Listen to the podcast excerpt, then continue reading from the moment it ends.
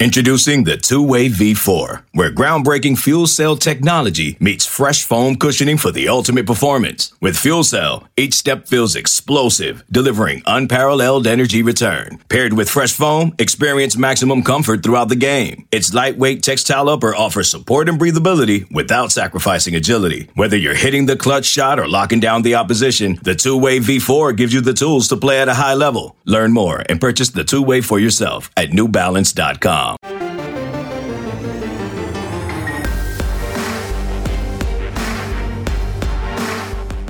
You've discovered your link to GoPowerCat.com's PowerCat podcast. Now, here's your host, GoPowerCat.com publisher, Tim Fitzgerald. So much went right for Kansas State last week at Baylor. The Wildcats ran the ball, the best that they have all season. The defense absolutely stifled the Baylor offense in the first half, sacking the quarterback six times. By all rights, it should have been a Kansas State victory. The Wildcats owned both sides of the line of scrimmage for a majority of the game.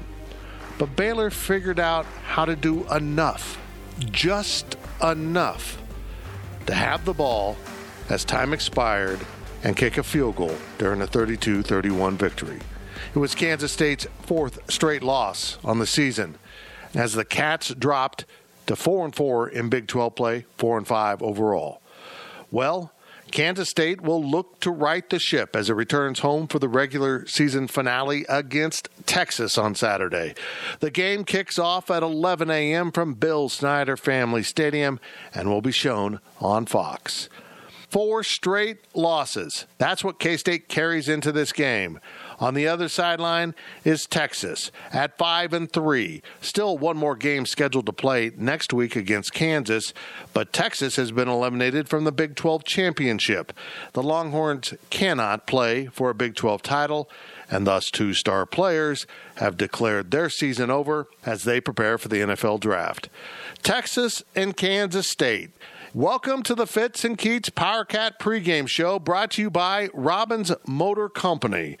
I'm Go PowerCat publisher Tim Fitzgerald, and I'll be joined by Kevin Kietzman of Kevin Kietzman Has Issues, a new podcast out of Kansas City. Make sure you're downloading it if you like Kansas City sports and news. Make sure you're listening to Keats, a Kansas City radio legend. But this is the Kansas State versus Texas football preview. In the second half, I'll be joined by the Roundtable crew. That is Ryan Wallace of the Go Powercat staff, Brian Hanley, our Go Powercat football analyst and former Kansas State football player, and our gambling expert, Kelly Stewart. Kelly in Vegas on social media and also a K State alumnus and we'll have it all lined up with that roundtable to talk about this game and everything that's going to go into it as we proceed through this preview. We are sponsored by Robbins Motor Company. At Robbins Motor Company, they strive to earn lifetime business and build relationships selling quality cars, trucks, vans, SUVs, and offering top notch parts and service. Robbins Motor Company, title sponsor of the PowerCat pregame show. As I mentioned, Texas enters this game with a 5 and 3 overall record. The Longhorns are 4 and 3 in Big 12 play. They're coming off three straight one possession outcomes, beginning with a 41 34 victory at Oklahoma State and continuing with a 17 13 home win over West Virginia. But last week, Texas suffered a 23 20 home setback to Iowa State on the day after Thanksgiving ending their regular season home schedule with a loss. And of course, the Longhorns are led by senior quarterback Sam Ehlinger, who heads into the game as the team's leading passer and leading rusher. Running back Bijan Robinson has come on as of late for the Longhorns, while Brennan Eagles and Joshua Moore lead the team in receptions. On defense, Juwan Mitchell is the team's leading tackler with 56 stops, and Joseph Ossai, a great linebacker, has a Big 12 best 14 tackles for loss and four sacks on the season. The all time series between the Cats and Horns is tied at 10 10, but the Wildcats hold a 9 7 margin since the two became members of the Big 12 together. But Texas has won each of the last three games, its longest streak in the series, and each of the last three contests were decided by six points or less. This is expected to be another close game. The spread on the game is Texas by seven on the Cats' home field, and we'll see if it plays out in the Longhorns' favor or if the Cats can finish the season by ending a losing streak and finishing at 5 and 4 in the Big 12. Well, let's get started with this edition of the Power Cat pregame show. And now we bring in my sidekick Kevin Kietzman. Keats, uh, the month of November is over, thankfully, for Kansas State football. That turned out to be a unproductive stretch of games.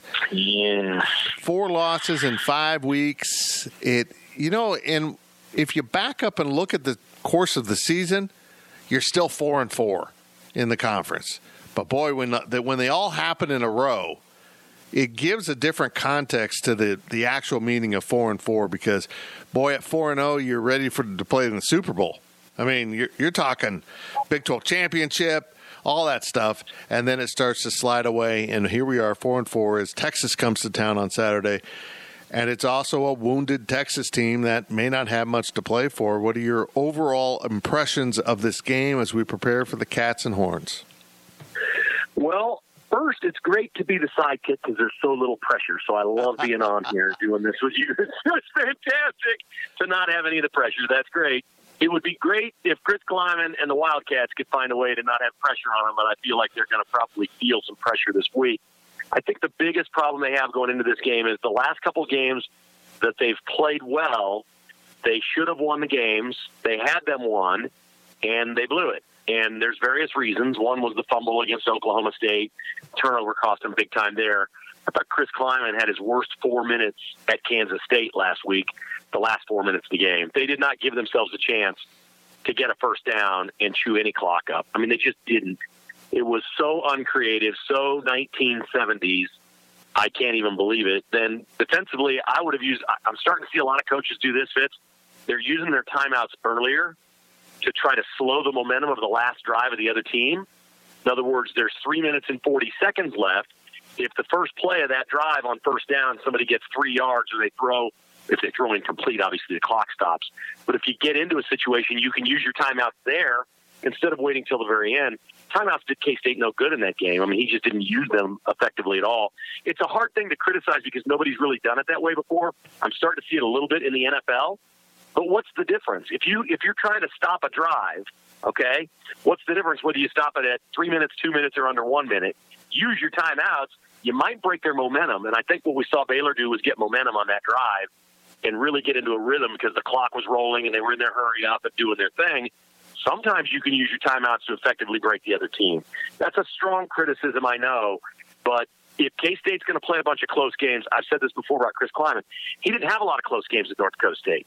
So he needs to spend a little time in the offseason looking at charts, understanding numbers, maybe look at what the Chiefs do because Andy Reid's become maybe the best in the business at this. I mean, that was used to really be a knock on Andy Reid, but again, he's great with it. It's easy to be great when Patrick Mahomes is your quarterback, but he's great at it. There's a lot of information and data out there. He might need a guy to help him with some of this stuff. They could have won that game, I think, with just a little bit better play calling and management at the end because Baylor isn't very good. And Kansas State was the better team most of the day, and they should have won. So going into the Texas game, which was your question, I know I'm rambling on and on and on. I, you know, I don't know that sometimes they show up and they're just terrible, K State. And then the games where they play well, I don't know how they could possibly have any confidence to win a game right now. So, I mean, I don't see K State winning by 20. So if it's a close game and, you know, there's eight minutes left in the game and it's a three point game one way or another, I just don't have much confidence K State's going to pull that game out. So I think it's going to be really hard for them to get to five and four. The psychological impact of this game, you just mentioned how uh, K State's got to be down. But if you're Texas, you're coming to Manhattan, Kansas to play a, a game in what you consider freezing cold weather, it'll be 50. Um, you know, your coach is kind of dead in the water. There's a lot of talk in Austin about Urban Meyer or the next guy that Tom Herman's dead. He's gone. This is it for him. I, you know, you, you approach it from that standpoint, and I'm like, outside of Sam Ehlinger, I don't know who's going to be real fired up for the Longhorns to play in Manhattan, Kansas on Saturday. I, I just don't know. I wouldn't touch this game if I was a gambler because uh, I can figure out advantages, X's and O's, but that mental part of the game, if you're Texas, I don't know what the Longhorns are going to present for the Wildcats. If they'll be even one bit interested in this game, we will find out. Well, I don't think they'll play an inspired game. I don't think they're bringing their best. I agree with you there. So, you know, Klieman and the staff may know by Friday if if it's a good week of practice and the guys are motivated and, and a winning record means something to them. They may see it in their eyes that K State's going to come out all fiery and play hard. If they do, I think they've got every chance in the world to win this game. You know, I don't really worry about Ehlinger beating me through the air.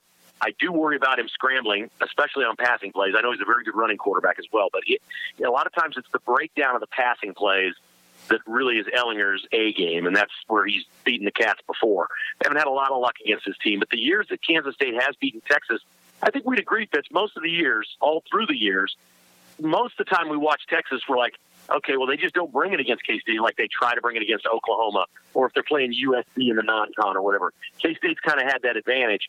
I don't know that there's any of that in this game at all, and and I don't know what K State has left in the tank. I they've had more players cycle in and out than anybody in the conference. It's just a really tough situation. If you can rally the guys, motivate them, tell them, look, play one more good game. We're going to win this one in the end and have a winning record, and you can hang your heads high.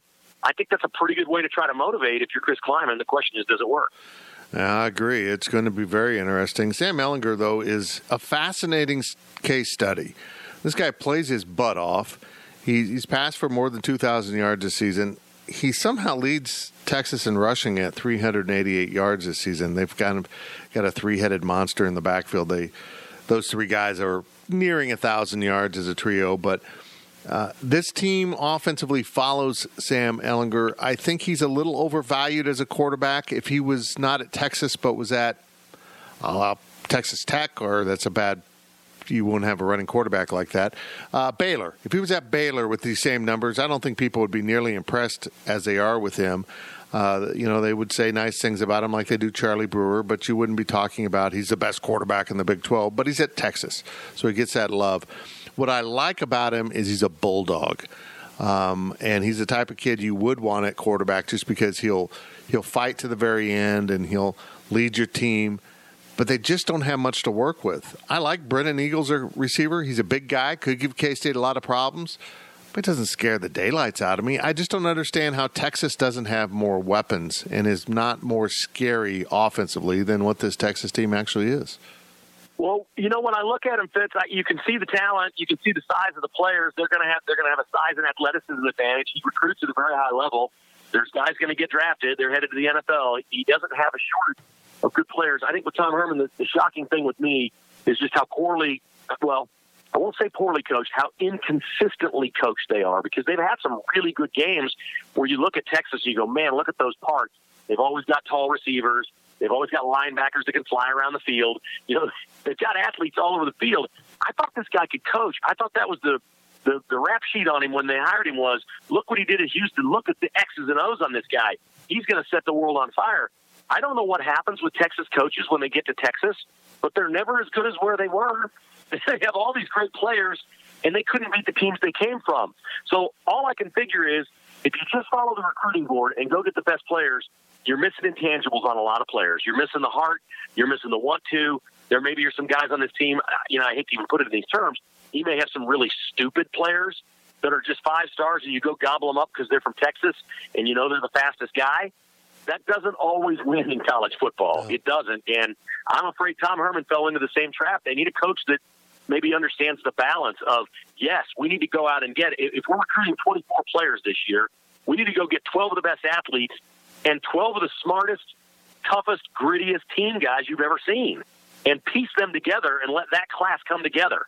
And they can teach things about each other. I, I just think they, they get it wrong a lot of times at Texas. It's just too much all about the talent and not enough about the heart and how do you play this game. I agree with you. I think they end up with too many guys that have been the star player their entire lives. They've been physically superior to the opposition their entire lives and they get to Texas or you know whatever school it is as a five star, and they realize, hey, I'm I'm not the star anymore. I don't know how to handle this, uh, and uh, also I just can't run over everyone on the other side of the ball. I mean, they're I'm still bigger and faster, but they're pretty darn good themselves. Um, although Texas defensively has some linebackers that can run over people. Uh, again, it gets to want to, and are they going to really get after it and play some quality football on Saturday? Uh, you know, as I look around the Big 12, I don't think the conference is very good this season, Keats. Um, but Texas has been in these games. They played everyone close. They played, certainly, look at Iowa State. They were with the Cyclones the whole day, and K State certainly can't say that. Um, I, I, don't know what Will Howard's going to see from this Texas defense uh, schematically, but I know this when he lines up, he's going to see some big dudes on the other side of the ball that can really run. And I worry about how Will Howard and Deuce Vaughn handled that. You know what I mean? Uh, it, it's one thing to to get a linebacker or a safety from Baylor on his heels and get around him. Man, these Texas guys are a whole different breed of athlete. Uh, but Will Howard has to play better. He just has to play better than he did uh, in so many games, and he kind of came to life against Baylor, which I thought was a good sign. He did. He's still physically, and I mean, physically more than anything, you know, looks like a freshman to me. He just, I'm, I, I'm, I give the kid credit. He's been pretty durable in as much as he's played. I think he looks a little skinny and fragile myself. No, you know, needs to bulk up a little bit. That's typical of any first year player in a Power Five program. You got some work to do. And Deuce Vaughn obviously is very small. That's where it comes in. When you're, you're looking across at people going, "Holy crap, that guy's way bigger than me." You know, there's a mental factor to these games that we can't really see when we watch them, but those players sense and feel that. But again, just because there may be some NFL linebackers on the other side, if they're not breathing fire over there, if they don't see snot coming out their nose, you know, coming after them, it's not that daunting. You know, you can you can beat guys that you know aren't playing their hardest, and it doesn't take very long to figure things like that out. It, you know, football or basketball, you look across the line, you're like, okay, these guys aren't interested. That's why you see so many games where there's you know 21 to nothing starts or something like that. Then all of a sudden in the second half, the team behind starts playing harder and you're like, oh wow, you know what a wake up call. I don't know why that happens in sports, especially in football. Fitz, they're going to play ten games this year, right? I mean, you're you're out there playing ten games. How hard is it to want to eat broken glass ten days a year? That's mm-hmm. really all you're asking. so here here it is today, boys. Here's one of ten chances. Go breathe fire for me. But man, sports are funny, and a lot of times they just don't. And we'll see. I think Will Howard, Deuce Vaughn, and those guys will know right away what that Texas defense is up to when this thing gets started. Good point. Very good point. Um, K State fans are a lot of discontent fans right now. Or maybe it's just you hear from the minority that's discontent. Um, with Chris Klieman, certainly with Courtney Messingham, the offensive coordinator. Uh, is any of that justified? I mean, some people are declaring this program is falling apart with all the transfers. Do, do you f- have any of those feelings right now about K State football? Zero. Yeah. Zero. I, I, this is too weird of a year. It's too weird of a year, and I think we know too much. And, and you know, the most telling thing Klieman said all year was last week when he said, "We got to work on this team off the field." All right, he didn't go into detail. When you hear a coach say that, he's got personality problems on his team. He's got some people that are not, you know, doing what the coaches want and things like that. I don't have any time. Look, these guys that transferred out, we're not going to do it the Chris Klieman way get him out of there. The coach has to have full authority and, and power. I don't know how many of them he recruited versus Bill Snyder. That's still in play a little bit here. That's very natural in any program. It is quite obvious Chris Klieman knows how to coach. Um, it is quite obvious that the players that like him love him. All right. So what he needs is 100 kids that buy in completely to what they're doing, and he probably needs 30 really good football players out of that 100 and if you can find 30 really good football players out of 100 and everybody's bought in, K State's going to be really good. I can't go there this year. I mean, you lost your starting quarterback with everything that's happened, even if they had personality problems, even if there were guys leaving the programs. If Skylar Thompson plays every game, they win the Oklahoma State and the Baylor game for sure. Okay, yeah. so they're six and two right now in the Big Twelve and alive for the title game with with a game to go. I mean, it's just sitting there for them. So no, absolutely not. It's you know, would you love to have three quarterbacks in your program? Yes. Most schools don't have one. K State had one. They were off to a flying start with that kid, and he wasn't going to win the Heisman or anything. But my God, Skylar Thompson knows how to win football games. And when they lost him, it changed everything. It just did. I, it it just does. So no, Chris Klieman for me, for my money, complete free pass this year. I thought it was interesting in the post game press conference after Baylor.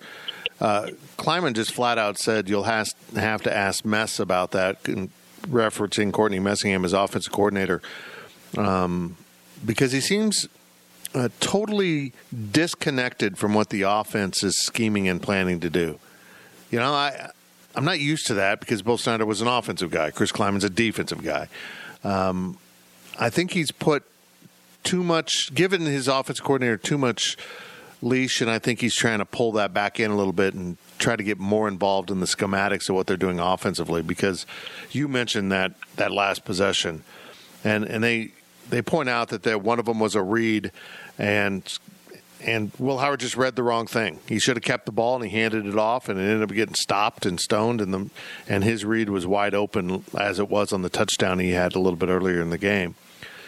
Uh, I'm wondering if they're not going to really evaluate what they're doing on offense and, and look at it, not changing the schemes, but how they use the schemes. Because, uh, again, we, we're running into this, and we saw it with Snyder. You, you, see the same plays over and over when you know there's other things in that playbook. Uh, and, you know, it's just baffling sometimes on offense. They'll have something that works really well, and then they don't go back to it at all. They act like it never happened. Uh, so I just think I think the offense is just out of sync. They don't know what to lean on. They don't have enough tools. And I think Courtney Messingham's in his own head, so to speak, and trying to figure out what to do. Uh, your thoughts on how K State is moving the ball, and uh, is it talent or coordinator?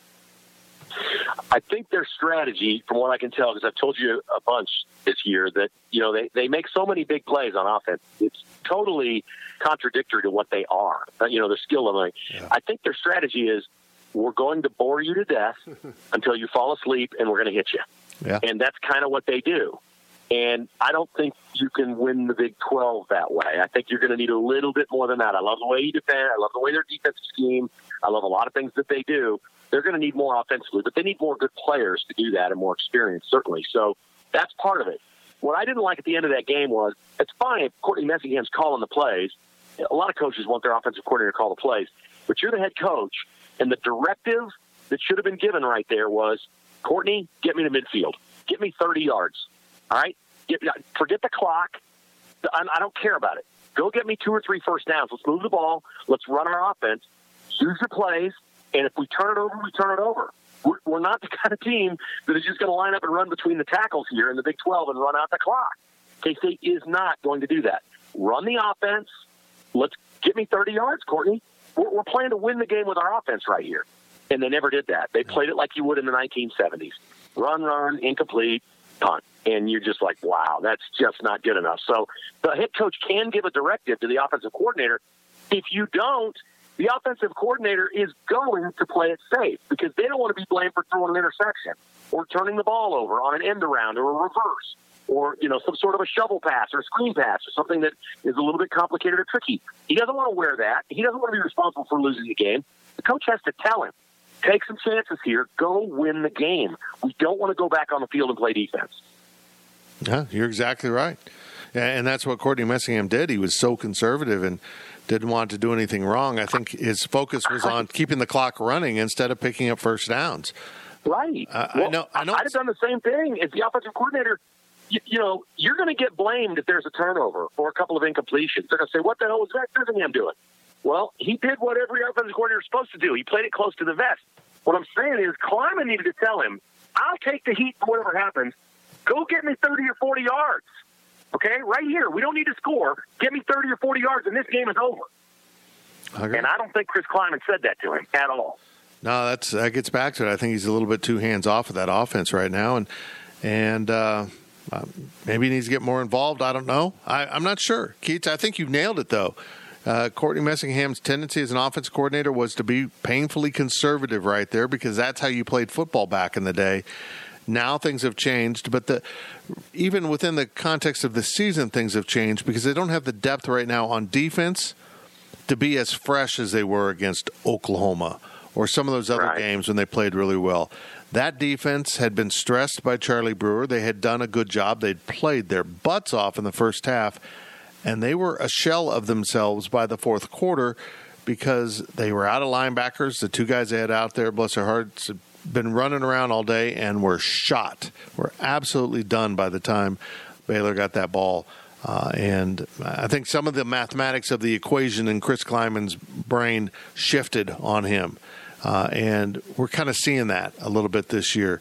Maybe struggling with time management, maybe struggling with uh, you know kind of the flow of the game, and and those type of things. Some of those in-game decisions that honestly, Keith, he hasn't had to make. When you're up by four touchdowns in every game, at North Dakota State, you don't have a lot of these stress situations at the end where you kind of figure out what you do as a coach. He's going through that painfully for K State fans to see as he learns to coach in late game situations, which he hasn't had to do. Man, I'm telling you, in the off season, they got a lot of spare time. Yeah. I would spend a, a huge portion of my time with my staff on, man, how are we going to become the best late game team in the Big 12? I want to know everything about what we can do. I'm getting on a plane. I'm going to Seattle. I'm going to talk to Pete Carroll in the off season. That outfit wins more close games than anything I've ever seen in my life. And I know he's got Russell Wilson, but you know Russell Wilson's great. They should be winning by 20 more often in Seattle, and they don't. but their games always come down to the wire, and every time you see Pete Carroll over there celebrating, woo, all right, you know, Pete, what is it? What do you got? What's what's the magic potion here? You know, go talk to some of these coaches that are really good at winning games late and and find out what it is. And is it motivation? Is it situations? Do you practice it more than other teams? Do you have a, an analytics guy that has a chart that's telling you everything in your head, exactly what you're doing here? I don't know what the best of them do, but I can sit here and name four or five coaches that are really good at winning close games. And if Chris Klieman becomes that, he can very quickly become the third best program in this league. I mean, that that's not hard. If you become the team that wins all your close games, you can become number three real fast. But right now, he's not that. I would agree. I have no problem with the K State offense structurally. In fact, I like it. I think it can work in this conference. I think it can be effective in this conference. But one of the things it has to be better at is being unpredictable. And honestly, they've gotten a little bit predictable. Maybe that's because of the lack of weapons. But uh, that has been an emphasis for me. The biggest thing for this program uh, Chris Klieman thinks it's his locker room. I respect that. He does have issues. He does have a divide. We're all beginning to see it and feel it, even though the winds covered it up for a while. They've been divided a little bit this season. Um, but I think the biggest thing he has to do is self scout. And he, he mentioned it on Monday's Big 12 teleconference. We do that. But doing exactly what you just said really put everything on the table, including your pride, and say, what can we do differently to make this better? I look at Illinois basketball. Brad Underwood put his pride aside and had a recent college graduate run numbers for him, analytics, and tell him, well, you're, you're playing too aggressively on defense. You're trying so hard to get turnovers. You're letting the other team shoot free throws. Back off the D and uh, you know quit being so foul laden, and you're going to win more games. They're a top five program right now within yeah. 18 months of making that decision. So the the coaches that can self evaluate can put aside what they've always done are the best, and and uh, you know we see it all through the profession. But we'll see if Chris Klieman can do that. One more thought uh, from you before I let you go. The bowl situation. Chris Klieman said even if they lose Saturday, they want to go to a bowl. Keith, I, I, normally I say hell yes, you got to go to bowl, you got to get the extra practices, you got to do that, and maybe that's this goes into his I got to fix the team in the locker room thing. But I'm kind of the belief if you lose Saturday, just be done with this season, man. This you just lost five in a row, and you know if if you've got problems in the locker room, you're not going to magically solve them in the, another month of lockdown. You know, the the guys, the players have to be fatigued by not being able to be college students. You know, they, they all they do is yeah. sit in their rooms and Zoom classes and go to practice, and they don't really have. And whenever they do go have a little bit of fun, someone gets infected and spreads it around the locker room, and all hell breaks loose. Uh, nobody gets really sick. They just sit out. Um, you know, as we know with this pandemic, this this demographic that's playing college football isn't overly threatened by it. Um, right. I, if I'm a player, I'm like, Coach, we're four and six. Let's not. Let's, can we just get this over with and go on to the next thing instead of this season? Because this season has been a pain in the ass. Your thoughts on a bowl game? Well, players like to play, coaches like to coach, so that's probably not realistic that they're going to turn down the opportunity to go play in a bowl game. Although there's not as many bowl games, a lot of them are getting canceled. So, and they're not really selling tickets. You know, K State thing was always, hey, we can sell a bunch of tickets. So, there's nothing there. You got to get invited first of all. I'm almost the opposite. If they win, um, if if they won this game in the year of COVID, where your team was affected maybe with more people sitting out than anybody in the conference because you followed all the rules, um, you beat Oklahoma, you pounded Kansas, you lost your fifth year senior starting quarterback for the duration of the season, and you found a way to go five and four in the Big Twelve. Man, you might want to hang your hat on that and say what a hell of a year this was. Yeah. Because honestly, this game Saturday, if they win it, there's a lot to look back on and go, dang, that was pretty good. You know, pretty, and what might have been if they beat Oklahoma State and Baylor, you know, which they didn't, but they would have with Skylar Thompson. I mean, so close. If they won this game, I think you got to pat Klieman on the back and say, man, you got the five and four without your quarterback in the year of COVID. You beat Oklahoma, a top 10 team, and you beat the living daylights out of Kansas. And if you're a K State fan, recalibrate a little bit. That's a pretty good year. Yeah, uh, you go five and four in the conference. Um, in your second year at K State, I'll take it. Uh, you know the six and threes yep. need to come down the road. Um, seven and two, climb that ladder. But for this season, for what you've been through, uh, I can see your point. Yep. Well, it's Kevin good. Kietzman. He's my sidekick, as I like to say, yes. on this podcast. He enjoys not steering the ship all the time, and he joins us every week on the Fitz and Keats PowerCat pregame show. And after this break, we will get to the roundtable. I've got them all awaiting on the other side as you listen to the Robbins Motor Company PowerCat pregame show. The PowerCat podcast will be right back.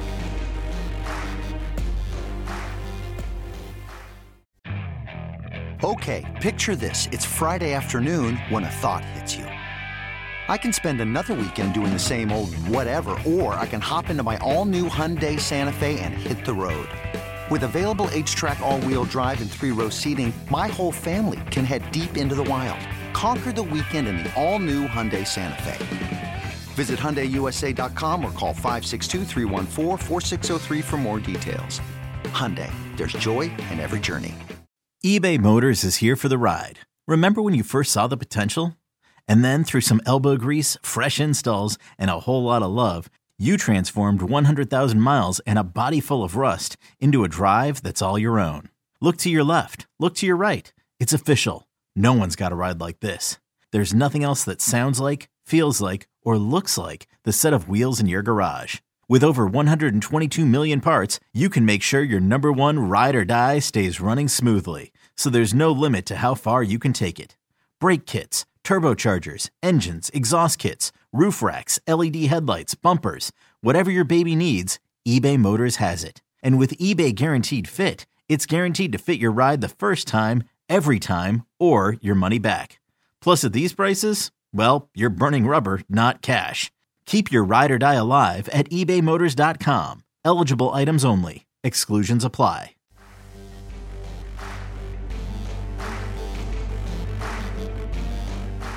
We now send it back to the PowerCat podcast. Welcome back to the PowerCat pregame show, sponsored by Robbins Motor Company, the dedicated team of automotive professionals at Robbins, Chrysler, Dodge, Jeep, Ram, Fiat will match you with a vehicle that suits your lifestyle and budget. Robbins Motor Company, title sponsor of the PowerCat pregame show. And now we are joined by Go PowerCat's own Ryan Wallace. By the way, a spectacular recruiting Wednesday at Go PowerCat. Thank you very much for you and your team and what they did. I really like having recruiting Wednesdays, Wally. They've worked out really well, and this was an especially um, important recruiting Wednesday, at least for um, me and the staff, because we got to unveil our it's the third year we've actually done it, the Go PowerCat All Stars, which um, we were able to get outfits real quick. Not to get on a recruiting rant here, but uh, the the team that Go PowerCat was actually able to hit up uh, close to 30 games um, this fall between myself, Zach Carlson, Ryan Gilbert, and Adam Suderman. So. Um, we were able to see a lot of different kids, a lot of committed kids to K State, some that um, could be committed in the future, and uh, I, I think that that really gives us a leg up on the competition because we're able to see a lot of these players play under the lights on Friday nights, and we get a, a pretty good vantage point of, of you know who's good, maybe who's overhyped. And anyhow, we, we put out our all star teams, and I'm really proud of, of the job that the guys were able to do this fall. Yeah, it turned out to be really, really nice and great coverage for the subscribers over at Go Power Cat. Let's talk about K State, Texas a little bit. I don't know what to think of this game, and um, I, am just going into it to see how emotionally invested both teams are. But from a structural standpoint, from looking at the roster, uh, Texas should win this game. But I don't think this game really is about talent and skill as much as who really wants to be there on Saturday playing this game. Because I'm not sure it's the Longhorns, because I think they're kind of done. But I'm not sure of the mental state of Kansas State coming off that heartbreaking loss of Baylor. What are your thoughts? Uh, I'm the same way. I mean, to me, the most entertaining aspect about this game isn't anything that's going to uh, occur on the field. I mean, for the most part, you'll be able to tell kind of which direction each team is going from the opening kickoff. I, I think it'll be that blatantly obvious which team wants to be there and which team doesn't. Um, I, I think that K State has a little bit of an edge, um, only because Chris Klieman has proven time and time again, he did it against uh, Oklahoma coming off the loss at Arkansas State, that he does have an ability to, to get this team to rebound. Um, with Texas, there are so many things going on right now in the news that it's impossible for a college kid down there not to read the headlines about Urban Meyer or, you know, is Tom Herman gone? Now they have two of their captains that have opted out of the last two games of the season. And, you know, not just captains, but a captain on defense in Caden Sterns and a captain on offense at offensive tackle Sam Cosmi. I mean, Fitz, these are two guys, we're talking 60 plus starts between the two of them. When two of those guys just walk out on the rest of the season, and there's already some question marks about whether your head coach is going to return next year. There's a lot bubbling from underneath the Texas locker room that, uh, you know, again, if you're a Kansas State fan, if there's anything you want to try and hang your hat on, you might be able to say, hey, we're on a losing streak, but we might actually have more confidence than the team coming in. It's incredible. Wally, I want to get your thoughts. You're pretty astute about things like this. I understand not playing a bowl game that doesn't mean much, but walking out on your team with regular season games to play, even in this strange pandemic season, seems a little uh, just not right. It's just it's off. I, I, don't I don't see how they can do that. And if I was a teammate, I'd be pretty pissed off about about it happening. Well, that's like I said. I mean, we're talking about two team captains. I mean, Caden Sterns is the leading tackler on this team this year. And to me, if if you wanted to opt out before the season, like several K State players did, there's there's nothing I can say against that, and, and, there's nothing really anybody can say against that because it was just um, a personal preference and a sign of the times. So who who thought that we would we would even be talking about K State and Texas this deep into the season without any cancellations on K State's half? So from that perspective, there's nothing wrong with it um, if you had done it early. When you do it and there's still two games left in the season, and oh, by the way, there's all this turmoil with your head coach, and oh, shucks, now we're not going to play for a Big 12 championship anymore. Now I decide I, I want to hit the exit. Uh, I think that is not only a reflection of these two players, and, and if I'm an NFL franchise, I might raise my eyes to that a little bit. But I think it's also maybe a reflection of just the state of the Texas locker room, and maybe Tom Herman doesn't have quite the, the grip on things and and the uh, the culture, a positive culture down there um, that he wants, and the kind of culture that, that Chris Klieman is trying to preach and build at K State. I agree. Let's get your thoughts on the offense for Texas. Sam Ehlinger's pretty special. He uh, he's a great leader. But what are your overall thoughts on a Texas offense that leans on him an awfully lot? Yeah, I mean, I think this will be one of the best offenses, um, skill player wise, and just overall balance that K State has seen um, in several weeks. I think you know, had Oklahoma State had Chuba Hubbard for more of that game, obviously they're a very potent offense, and I think Iowa State had some some playmakers. But again, just from an overall balance of how strong Texas is rushing the football, how strong they are passing the football. This is a very well-oiled machine. Most offensive touchdowns in the league Fitz 25. That's you know more than OU, more than Iowa State, more than Oklahoma State, West Virginia. They're number two offense in the Big 12, and it all starts because of Sam Ehlinger. And for the most part, um, he has really limited his turnovers, and he has been uh, the focal point of this offense, both from a passing standpoint and a rushing standpoint. Uh, they they have playmakers all over the board and big playmakers at that. Fitz. I mean, this will be uh, a, a couple of guys, whether it's in the running in the backfield or out at wide receiver with a guy like Brennan Eagles, that are matchup issues for the majority of defenses that they go against. Yeah, they are. It, it is going to be difficult. I'll be intrigued to see how Kansas State handles it. Brennan Eagles is one of those guys that um, I watch and I see him do spectacular things, and then I see him drop balls like, man, you got to make that catch. So hopefully it's the bad version of him because he is a matchup nightmare, big, strong, fast kid, uh, and it'll be interesting to see how K State handles that. Defensively, Texas, of course, has talent. They haven't always performed up to that, but they were pretty good against Iowa State on Saturday, even in defeat. Your thoughts on this Longhorn defense? Interesting, Fitz, because they're number eight overall defense in the Big 12, and their pass defense is dead last. They're averaging 286 uh, yards per game on, uh, allowed on them, and almost uh, a 65% completion rate for the opponents. And I think a lot of that has to do, honestly, with just not being able to pressure the quarterback enough. They have Joseph Ossai.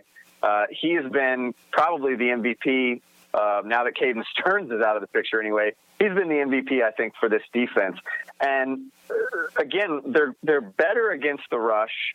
Um, but when it, when it's a passing situation, uh, their front four, front seven has just struggled to generate any sort of pressure, and it's kind of hung some younger defensive backs out to dry at times. And I think, um, in a way, that has kind of made the stats look a little bit worse uh, for the pass defense than maybe they are. But I scratch my head with this Texas defense, Fitz, because you go down the depth chart and they're all recognizable names. And I'm not even just saying from a recruiting standpoint.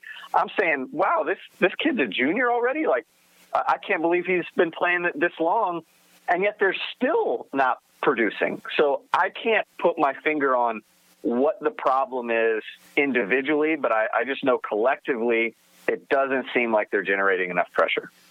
Yeah. Well, one thing in Texas's favor. I think K State will help out its pass defense stats because that's not something K State's going to do a ton of. If K State goes for 295 through the air, I'm going to say K State wins. Let's just put it that way. Uh, and we'll we'll think of it as a, a good three week span for the K State offense because they've been doing about 100 a game if you're lucky. It's just been really hard to fathom how K State has stuck in games.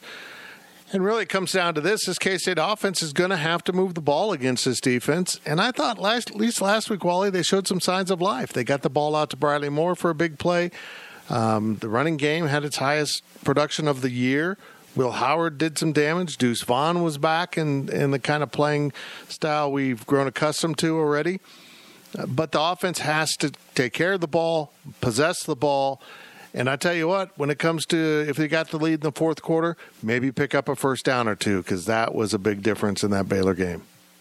Well, I think you just hit the nail on the head when you talked about possessing the football. I think that that's one of the key elements to this game you know, penalties and, and, turnovers are obviously big, but they're big every week, you know, and, and obviously with Texas, they're the most penalized team in the Big 12, almost 78 yards per game. So that is an area that K State should win.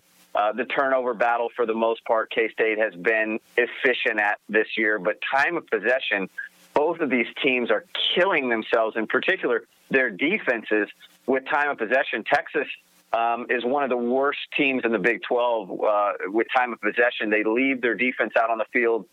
You think K State leaves its defense out on the field a, lot. Texas has left its defense out on the field a whole heck of a lot. So when K State needs to move the chains, um, when they need long drives, they're going to have to deliver on Saturday to beat Texas.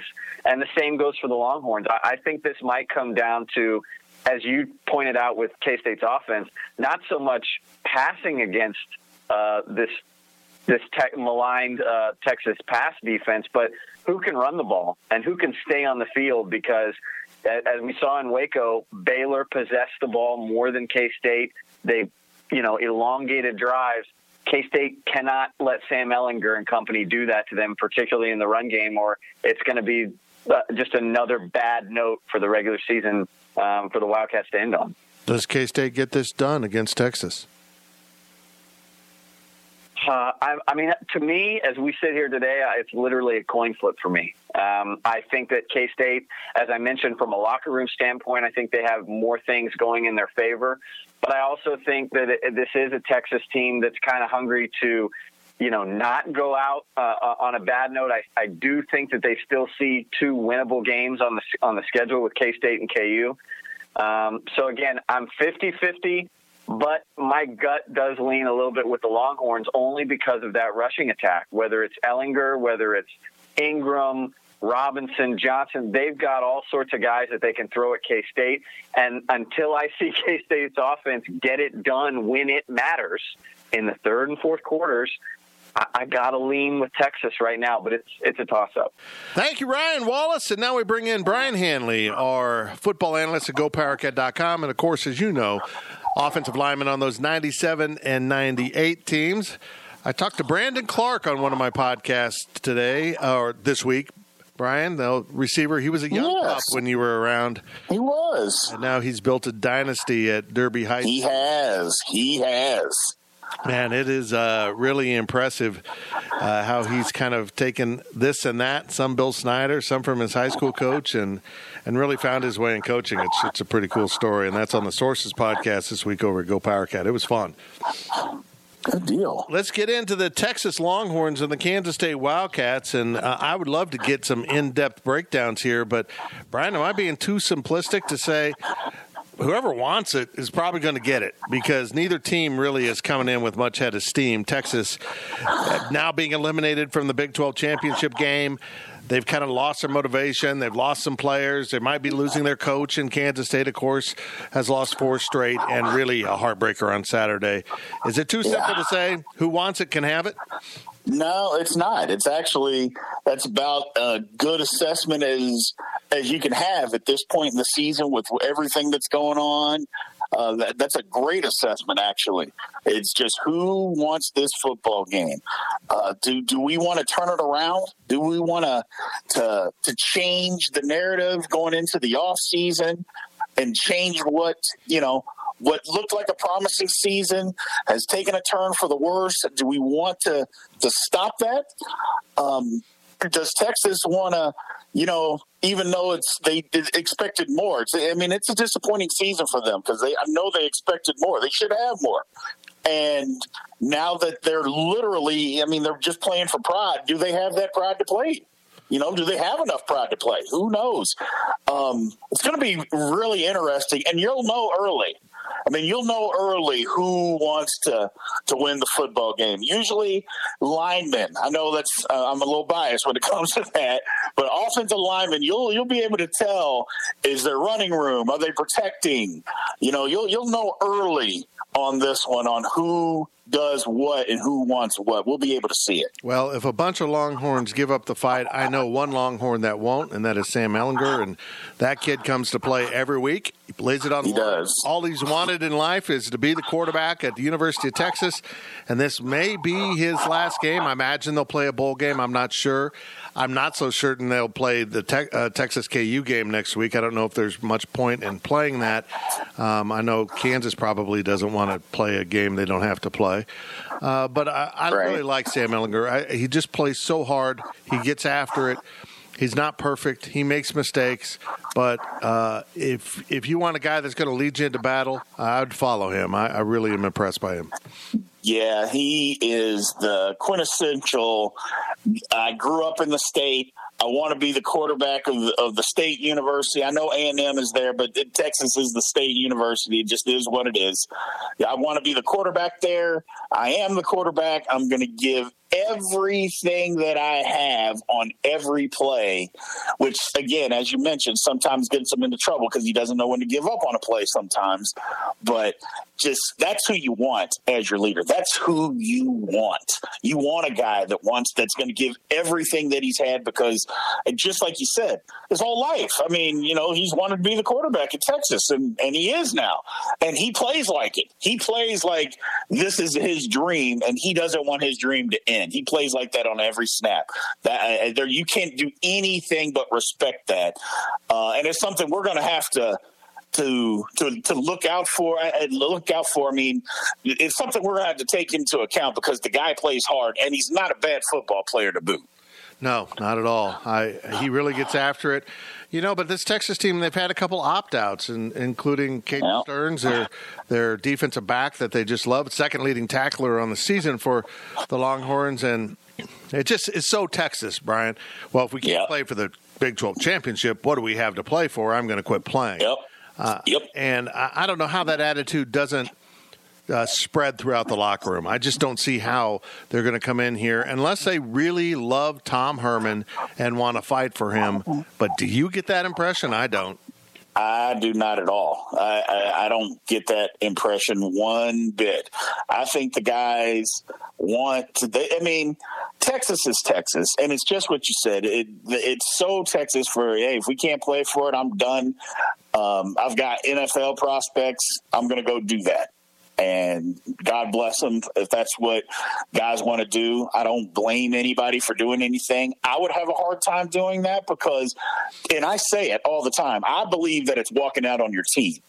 I understand that you have, you know, money to go play for and you have a career and all that. And if that's the case, then just don't play at all. But don't suit up and then decide, well, you know what? Hey, maybe I'm a little banged up, uh, and I have an opportunity to get drafted you know, decent. I, am going to go do that. And then you should have done that from begin with. But if you're going to play, then play. Don't let me down and have us depend on you. And then you just say, well, this is more important to me. I'm not saying that it shouldn't be more important, but then just don't be a part of what we're doing because we're part of a team. And I don't believe Texas is in it for, I don't believe they're in it for their coach. I believe they were in it to win. I mean, they're kids. They were, they were trying to win. But now that they're not, there I don't I, I haven't seen anything that says hey let's win one for the coach. Absolutely not. And I haven't seen anything that says hey let's win one for Texas. It's just kind of a team of we're all individuals and if it comes together great. But if it doesn't well too bad so sad. It amazes me that that attitude is so pervasive at Texas uh, but you don't see it at other schools like LSU or Alabama. Maybe you see it at Michigan. I don't know. I'm not familiar with those schools enough, but you've got a locker room full of guys that could play at the league in the league, but you it doesn't seem like any coach as of late has been able to put them together into a team, not a collection nope. of individuals, a team. And I don't know if it's Urban Meyer that solves that. I would guess he would get it farther down the road if they can hire him.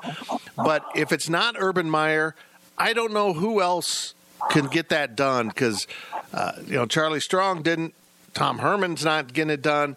Uh, I, I'm just not sure. I'm not sure how they'll get it done. But what is it about Texas? Is it just because these kids, so many of them, have grown up as the stud football player in Texas high school football, which is such a big deal, and then they go to the University of Texas and they're going to be a star, and it's just like they're above all the work, they're above all the bonding, they're all above all the stuff that you really need to do to make a good football team. Uh, I don't get it. I guess is what I'm saying, Brian. I don't get it at all. I, I mean, that's part of it. It starts with the coach, though. I, I mean, I, I won't begrudge any of that. Look, like I mentioned in the post game when we were talking a little bit about Texas last week, is I'm I'm a Louisville fan and I, I, grew up there.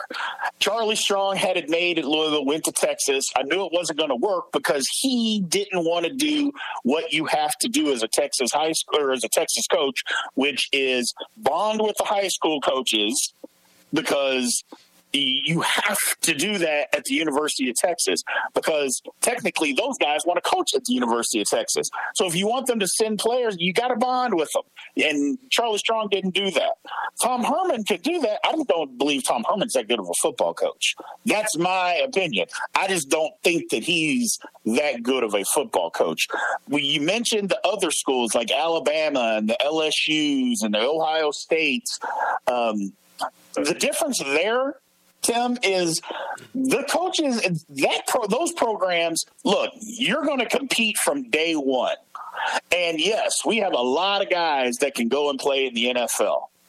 How you're going to get to the NFL is you're going to compete here, and you're going to compete right now. And if you don't compete, you will not play. And it doesn't matter if you are a third year, a five star player, and this is your junior year and you waited in line. If we've got a freshman that comes in that's better than you, they are going to play. I don't believe the competition at Texas. I don't believe they they fester that type of competition there. I don't believe they believe in that there. I, I, just I just don't because you can see it on the field. You see when you see a, a LSU or an Alabama or Georgia, Ohio State, those guys are competing on every snap, and even when games get out of hand and they put in the backups, those guys are competing for every snap. You don't see that at Texas. You just don't. And that's coaching.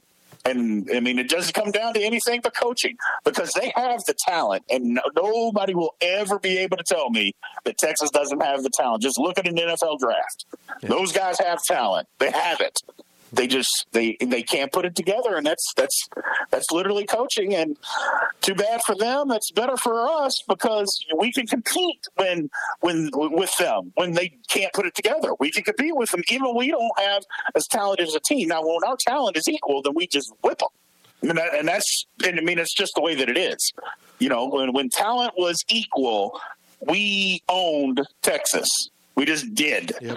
you know. And when even when the talent wasn't as equal, but we played together, then that's what happens. And it's just until they can figure that out and get a guy in there that's going to say, forget all these this tradition stuff. You're going to come in here and fight like crazy just to get on the field.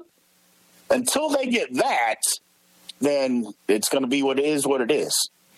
Absolutely, very well said. And as far as Kansas State goes, Brian, they ran for a season high yards last week at Baylor. Yeah. They ran the ball effectively. I, stats are padded a little bit by that jet sweep by Malik Knowles, but Deuce Vaughn goes over 100 yards uh, Harry Trotter had success every time he touched the ball, and I'm not sure why he didn't touch it twice as many times as he did, but he didn't. Right. Will Howard's still a threat, and they yep. did it with backup guards. I was just really impressed with what the offensive line and running game did at Baylor. But it was Baylor too, and I'll, I'll be right. intrigued to see if the Texas defensive line is engaged and can put up a fight because it, it physically it could be a mismatch for a young offensive line. It could be. It very well could be. At the same time, Texas gives up yards too. I mean, they, they don't just hey you line up and they just don't. You can't run it against us. That's not what Texas is. I don't know a ton about them, just like you. I don't know, but uh, the the stuff that I've seen, they're not just lining up and saying you're not running it, you're not moving it. If you try to to, to throw, we're just going to get in your you just live in your backfield. They're not that now. Again, young offensive line. Um, who knows what can happen? You know, um, not playing great, although they played great last week. I mean, I'll, I'll, give the offensive line credit. They played great last week. That was a good performance out of them. Um, but who knows? Texas isn't just a team that can line up and stop us. So if we have the right play calls and schemes uh, and do the things that we can do well and continue to do it and keep them off balance, we'll be able to move the football against them. Thank you, Brian Hanley. We go from Big B to Little K. Kelly Stewart, Kelly in Vegas, our gambling expert, K State alumnus, and all around great lady. You're a nice lady. Kelly, how are you? it's been a while since I've heard that one. Nice lady. Oh, man. I wouldn't touch this game with anyone's money. I wouldn't bet Ron Prince's money with this game uh, because I don't know how either one of these teams is going to respond to the situation in which they're in. Your thoughts on Texas K State? Yeah, look, Tim, how do teams, how do good teams and well coached teams respond? They respond well. I mean, look, K State's off four straight losses. Two were bloodbaths, two were close losses. That Baylor game, look, K State got the cover. They couldn't get the win. It was really frustrating um, from a fan perspective, but I didn't complain from a Vegas perspective, right? They did everything I needed them to do, and that was cover that game. This is a Texas team that we're hearing tons of drama. Now, I know you and I always hear about the K State drama, but I get a lot of info about Texas drama as well. And, you know, they're just never satisfied. And if you want to push out a, a really great coach like Tom Herman, uh, Texas is a place to do it. So for me, it's like this: the line opened at circa on Sunday at ten. I bet ten. I bet nine. Now the line opens in the rest of the world and it's seven, and I'm going, oof. I don't know if I can bet it at seven. No. If it hits six and a half, I may be looking towards the Longhorns. The the problem is is this when you have a team like Texas whose expectation levels are high year in and year out, it, it's really hard for them to pick up the pieces. And when you have a K State team whose expectations are mediocre year in and year out, you pull off upset wins like they did at Oklahoma, and then you fall flat on your face like they do in Ames. And so it's it's really an interesting spot. This is K State's last home game. If they want to make a bowl game that doesn't get canceled, then this is their last chance to do it. I, I like the Wildcats here. I think that Texas is not one of those teams that usually responds well from adversity. Yeah, I, uh, so much of the adversity is self-imposed. I mean, they've just kind of put pressure on themselves. When, when you set your bar at Big 12 title game or bust, you've busted. I mean, you're, you're virtually out of it. And uh, I, I don't know if Texas will even show up. Sam, Sam Ehlinger will show up. He'll be good. He, yeah, fight. absolutely. Uh, but I'm not sure the rest of the team is prepared to fight for their coach and try to save his neck if it can be saved at this point. We'll find out. Uh, I, I take it from what you think Texas will probably win, but the the difference here is whether they get the cover at seven or ten or whatever someone was fortunate enough to bet. Yeah, I wouldn't be surprised to see K State win this game, though. That's the interesting. That's the interesting part, and we know that they have the ability to do it. They have the talent. It's the problem is is for them to put it together for four quarters, right? Yeah. They tried to put it together for four quarters against Oklahoma State. They tried to do it against Baylor. Uh, didn't look like they tried against Iowa State or West Virginia. So, which K State team's going to show up? It's hard for me to tell people when I tell everybody bet numbers, not teams, it's hard for me to tell them it's okay. I bet ten and nine. It's okay for you to bet seven. So I, I think this is a total stay away spot. Very good. Uh, Kansas goes to Texas Tech. That game, I think, was 31. Uh, I, I'm just astonished by the number that Tech was getting as a 31 point favorite. It looks like it's down to about 27 and a half right now. Still a pretty big number. Tech beating someone by four touchdowns, even if it's Kansas, is hard for me to absorb. But then again, Kansas is done. They're just done. They're playing out the string right now. They're done with everything. I, I'll be surprised they play Texas next week. I'll be surprised if they really show up and are invested in this game. I guess I would take Texas Tech, even with the large number here. Yeah, I can't advise doing that. We talked about this KU team last week, and, and it's really, really difficult to back them. But it's also really difficult to lay a ton of points with a bad defense that is essentially Texas Tech. We've seen them show some promise at times this year and other times just give up a ton of points. So here's a, a Texas Tech team I said last week would would fight hard against Oklahoma State and they did. They they showed some promise and they got the cover. Then, you know, a couple weeks before that, uh, with the bye, they were able to beat this Baylor team. They, you know, kept it close well, not really. They kind of kept it close with TCU, but this is an up and down type of team as well. Now we're asking them to fulfill a role that they're not really capable fulfilling, and that's beating a team by four touchdowns.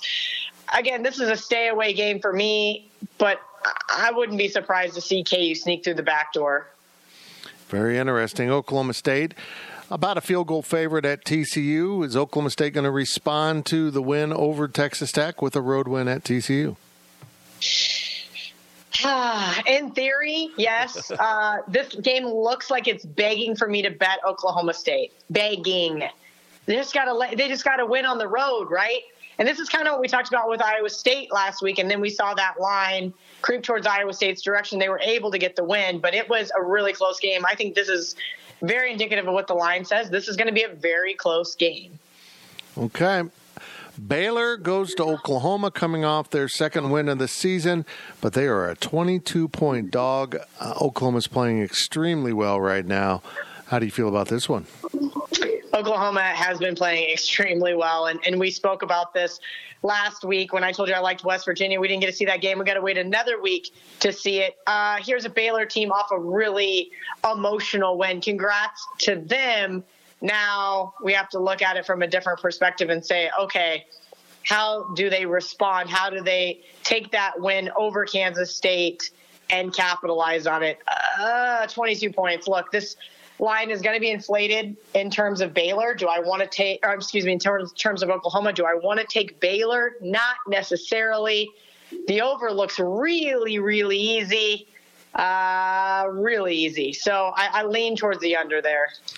Okay, my favorite game of the week. West Virginia goes to Ames, Iowa to take on Iowa State. The Clones are up to ninth in the nation. They're a virtual lock, even with a loss, probably, to get into the Big 12 championship game. I think so. This is a big one, though. Iowa State coming off, uh, they kind of pounded on what you might call their rival now in Kansas State. Then they go to Texas and win. They're flying high, but West Virginia can be a little bit scary. Iowa State opens as a seven point favorite. Iowa State is flying way too high, and that is why I like West Virginia here. Look, they just clinched their first uh, chance to go to a Big 12 title game in forever. If they were to win, it would literally be forever since before my grandmother was born was the last time they won a title game. Now, all jokes aside, this is a, a really good West Virginia team. I liked them last week, if you remembered, and then the game got canceled. Was really frustrated with that one because I really thought that was a spot for West Virginia. But now I think this is even more of a spot for West Virginia because they basically got a bye week. Um, and if they were coming off of an Oklahoma loss or a close loss, I would say, hey, look, this Iowa State team's got all the momentum. Well, now Iowa State and including their coach Matt Campbell, very emotional after that win at Texas. This is they're right for the upset. I like West Virginia here, and I actually gave this out on uh, our Wager Talk show this morning as my best college bet for this week. Forget this pandemic. The last time Iowa State played for a conference title was the last major pandemic. The Spanish flu hadn't even happened. Yep. That's how long it's been. It's incredible. Congratulations to Matt Campbell on getting the Cyclones to the Big 12 title game and probably on a new job at Michigan. I hope not, uh, but I, I, can totally see that. I mean, when you get those big name jobs, they come with uh, big name paychecks. Yeah, I hope he stays. I hope he's good for the conference. I'd like him to pull a Bill Snyder. They will pay him as much as possible. He's happy there. He's got something going.